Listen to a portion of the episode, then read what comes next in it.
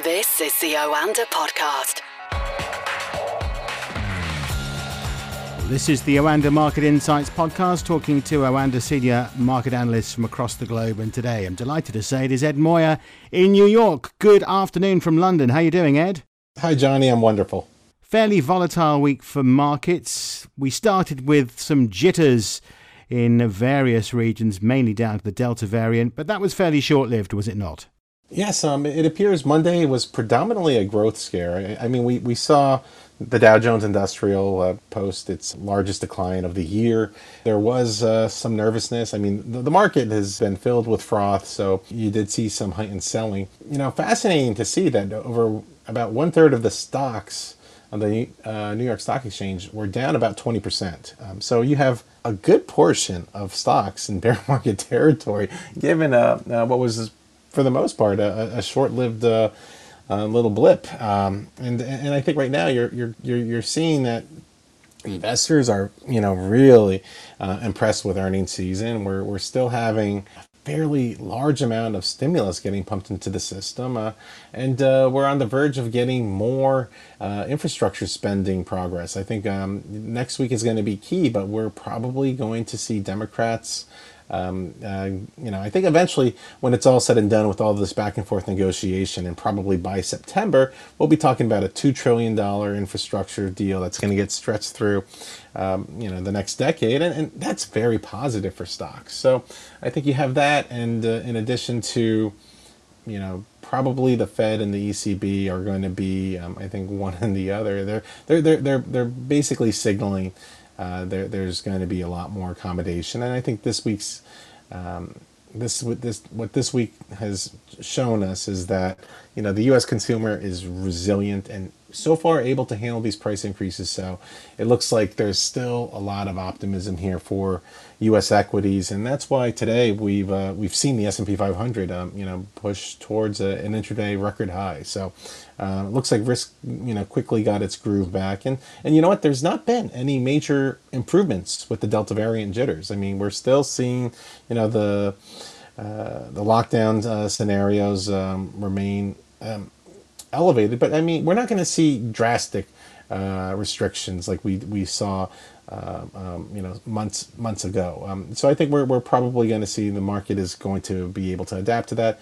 There's this belief, you know, for countries that are getting, you know. Um, really uh, um, struggling with, with the Delta variant, they're probably going to you know mirror the, the playbook we saw in India, where it's four to six weeks of of uh, uh, you know some tough times, but then uh, you're going to see cases decline, and uh, hopefully economic activity um, will improve. And I think that's kind of why markets are still fairly upbeat, um, and that's kind of some of that volatility we saw this week. I'm interested to know what the view of the UK is, and specifically England uh, from where you are, Ed, because what we're doing here in this country is really the opposite of almost everywhere else in the world. Despite rising cases, uh, we have more freedoms, and the cases continue to rise. Maybe a bit of a drop up, uh, drop off over the last 24 hours, which is encouraging news. But uh, the government here is taking a massive gamble. It might pay off, it might not.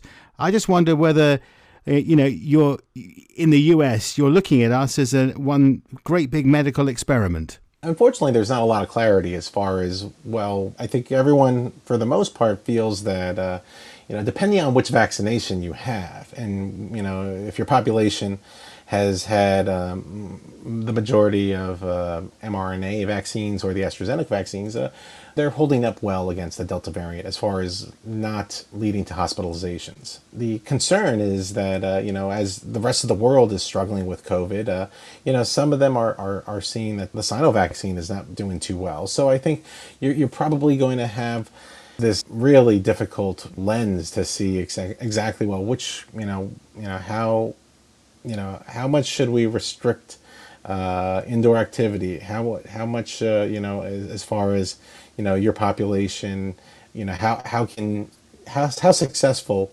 um, you know is is is uh, your, your current uh, you know vaccinated population going to be against uh, the, the current the current threat. And and right now I think you're, you're probably going to see that a lot of countries they're they're they're fed up with um, these restrictions, and uh, I think what you're probably going to see is that um, there there's there's this movement that um, you know we have to learn to live with COVID, and uh, that's across many states here in the U.S. I think there's there's some states that have terrible um, vaccination rates, but they're going forward with reopening um, regardless of you know what we see um, in, in, spikes in cases and in hospitalization. So I think you know the, the world is adapting to, to COVID, and uh, I think you know everyone is is hoping that we don't see you know the, you know, the hospitalization str- struggles and healthcare capacity systems um, be at risk. But um, I think right now there's you know there's still a large po- amount of the population that has been vaccinated, and uh, I think right now it, it, it it's uh,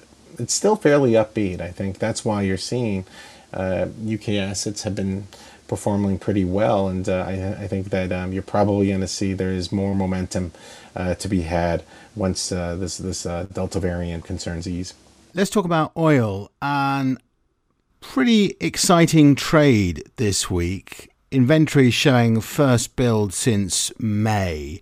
Uh, we of course had the news from OPEC Plus about the decision to increase supply, which saw the numbers drop. What's happening at the moment? the the reaction at the start of the week was a little tricky because you know some people were thinking that oh OPEC Plus is raising output 400,000 barrels in, in August. Well, that's more supply. That's you know that should be bad for prices. And then you had the, the Delta variant jitters, you know, growth concerns, and, and oil prices were extremely uh, vulnerable. And, and, when you consider how V-shaped uh, the, the, the rebound in oil prices have been over the last several months, uh, I, I, I think you know there was there was an there was an easy opportunity here for most energy traders to just lock in some profits.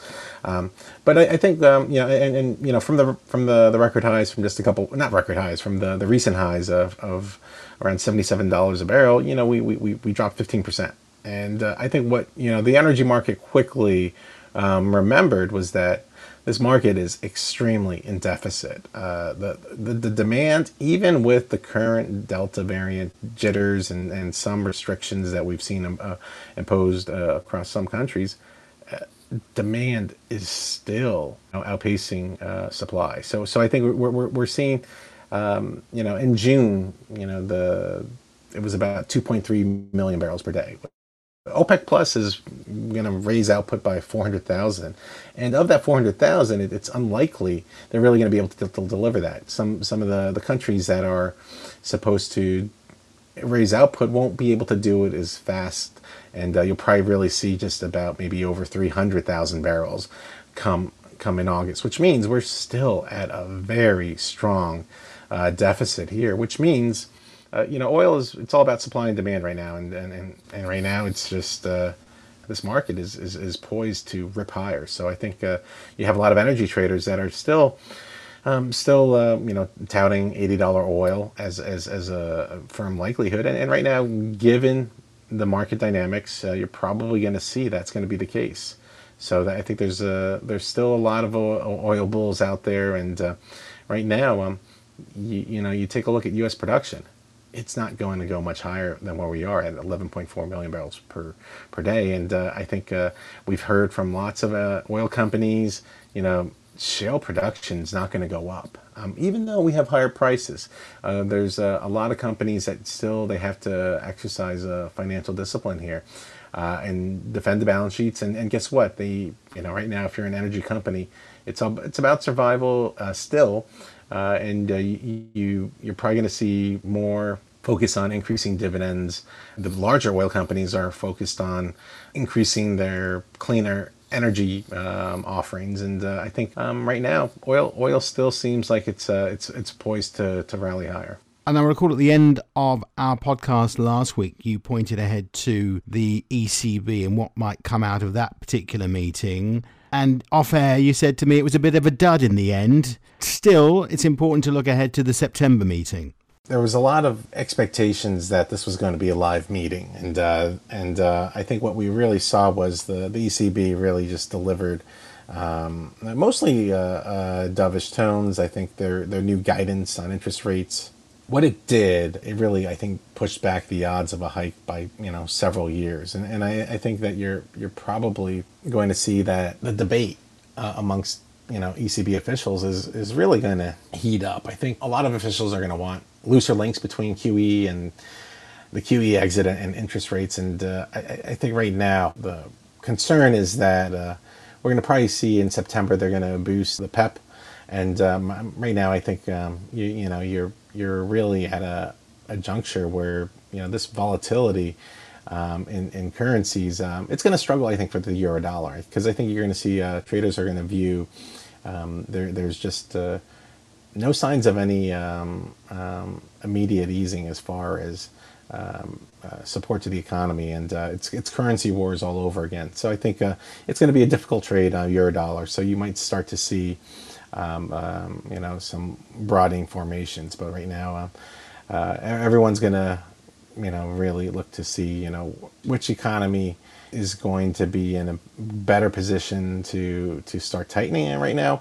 I think the argument is that you know you're probably going to see the U.S. just because we're we're actually seeing inflationary pressures, and uh, um, I, I, think there's a stronger likelihood that that's the case. So um, that's going to you know really put a dent in uh, a lot of people anticipating a, a you know a, a stronger euro. It was a topsy turvy week for Bitcoin, wasn't it? When we spoke last week, it had dipped below $30,000. But Mr. Elon Musk came to the rescue, didn't he? When he said that Tesla is most likely to start accepting it as a payment again. He must enjoy playing with the Bitcoin numbers. I think the B conference um, was a heavily anticipated event. And, uh, you know, typically when we, we have, um, you know, uh, it seems like every few months now we're getting a, some type of crypto conference. Um, there's always some type of buzz and there's always some type of uh, optimistic tones that are that um, are delivered to the market. And, and I think Musk's pivot um, should not come as a surprise. Um, the Bitcoin Mining Council, which he's a part of, you know, they've they've highlighted the improvement in uh, in mining going into renewables. And uh, I think you know Musk has always you know you know supported the notion that um, you know once the mining situation is clearly showing um, substantial progress towards uh, using renewables, uh, I, I, think you're going to see that there is heavy expectation. You're not only going to see Tesla probably uh, accepted as payment, you might even see them, you know, put more of it on their, their balance sheet. Uh, Musk s- signaled that he personally owns Bitcoin and also that uh, SpaceX does. So I think there's this belief that okay, we're probably closer to seeing, um, you know, more support from uh, Elon Musk and his. Uh, um, well, he still has a, a loyal following on social media, even though a lot of people uh, were not happy with him over the last, past few months.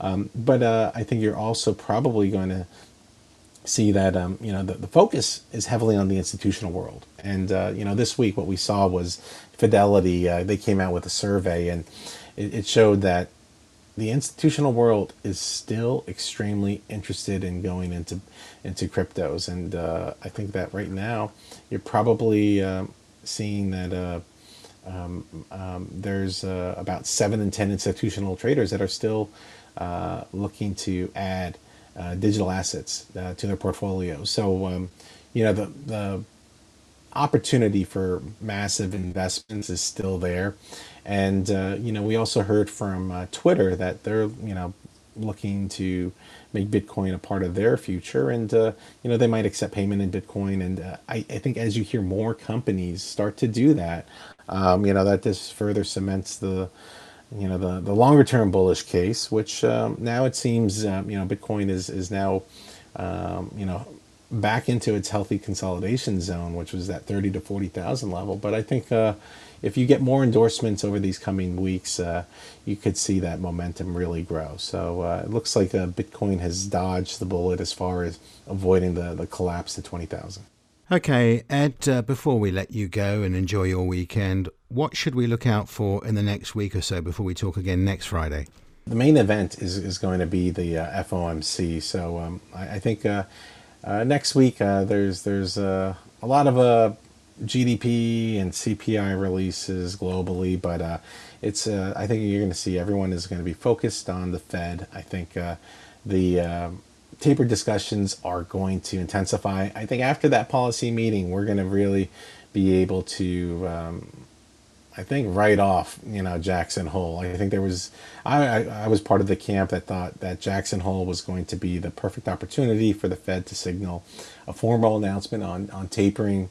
Uh, Jackson Hole, maybe he'll provide some hints, but I think this meeting is going to solidify that uh, they're they're still in wait and see mode. The debate will intensify, and we'll probably have some more clarity on on uh, on the the way they'll taper. Um, but but I think you're you're not going to see any significant uh, developments as far as uh, or firm commitments that um, that will happen in, in, in Jackson Holes, which means we're maybe looking at September or later, and uh, that ultimately is is rather dovish. Um, given you know the, the strength of the economic recovery and uh, I think that that's going to probably be the you know the main event. Uh, I think um, also, which is just as important, uh, you know, this week um, the uh, Biden administration was hoping to make more progress on infrastructure spending. That's gotten pushed into next week. So, I think uh, you're you're you're going to see uh, a lot of people become fixated on that. Um, also, we have to you know focus on the budget and the debt ceiling. um, so that's going to be uh, uh, dominating a lot of the headlines too. Um, um, as far as rate decisions go, there's another one I think with Hungary, which they're expected to tighten, but that's not going to, um, I think, garner too much attention.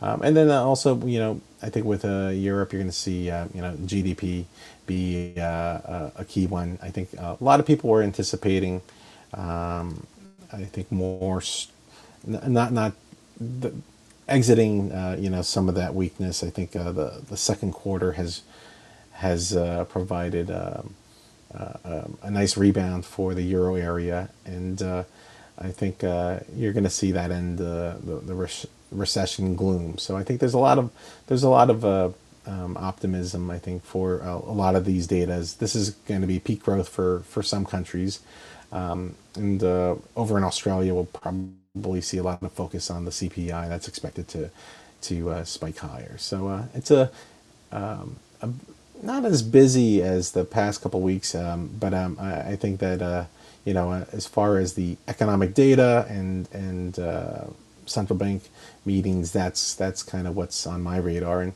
and lastly, uh, it's earnings earnings season. This is peak earnings season. Um, we get big tech this week, so you know, as big tech goes, you know that that really will will determine. Um, I think whether or not we continue to push further into record high territory. We have Apple, Amazon, uh, Alphabet, Facebook, Microsoft, all reporting uh, next week. So that should provide, um, I think, um, a lot of attention. Ed, thank you very much for joining us today and uh, have a great weekend. Thank you. You too. The Oanda Podcast.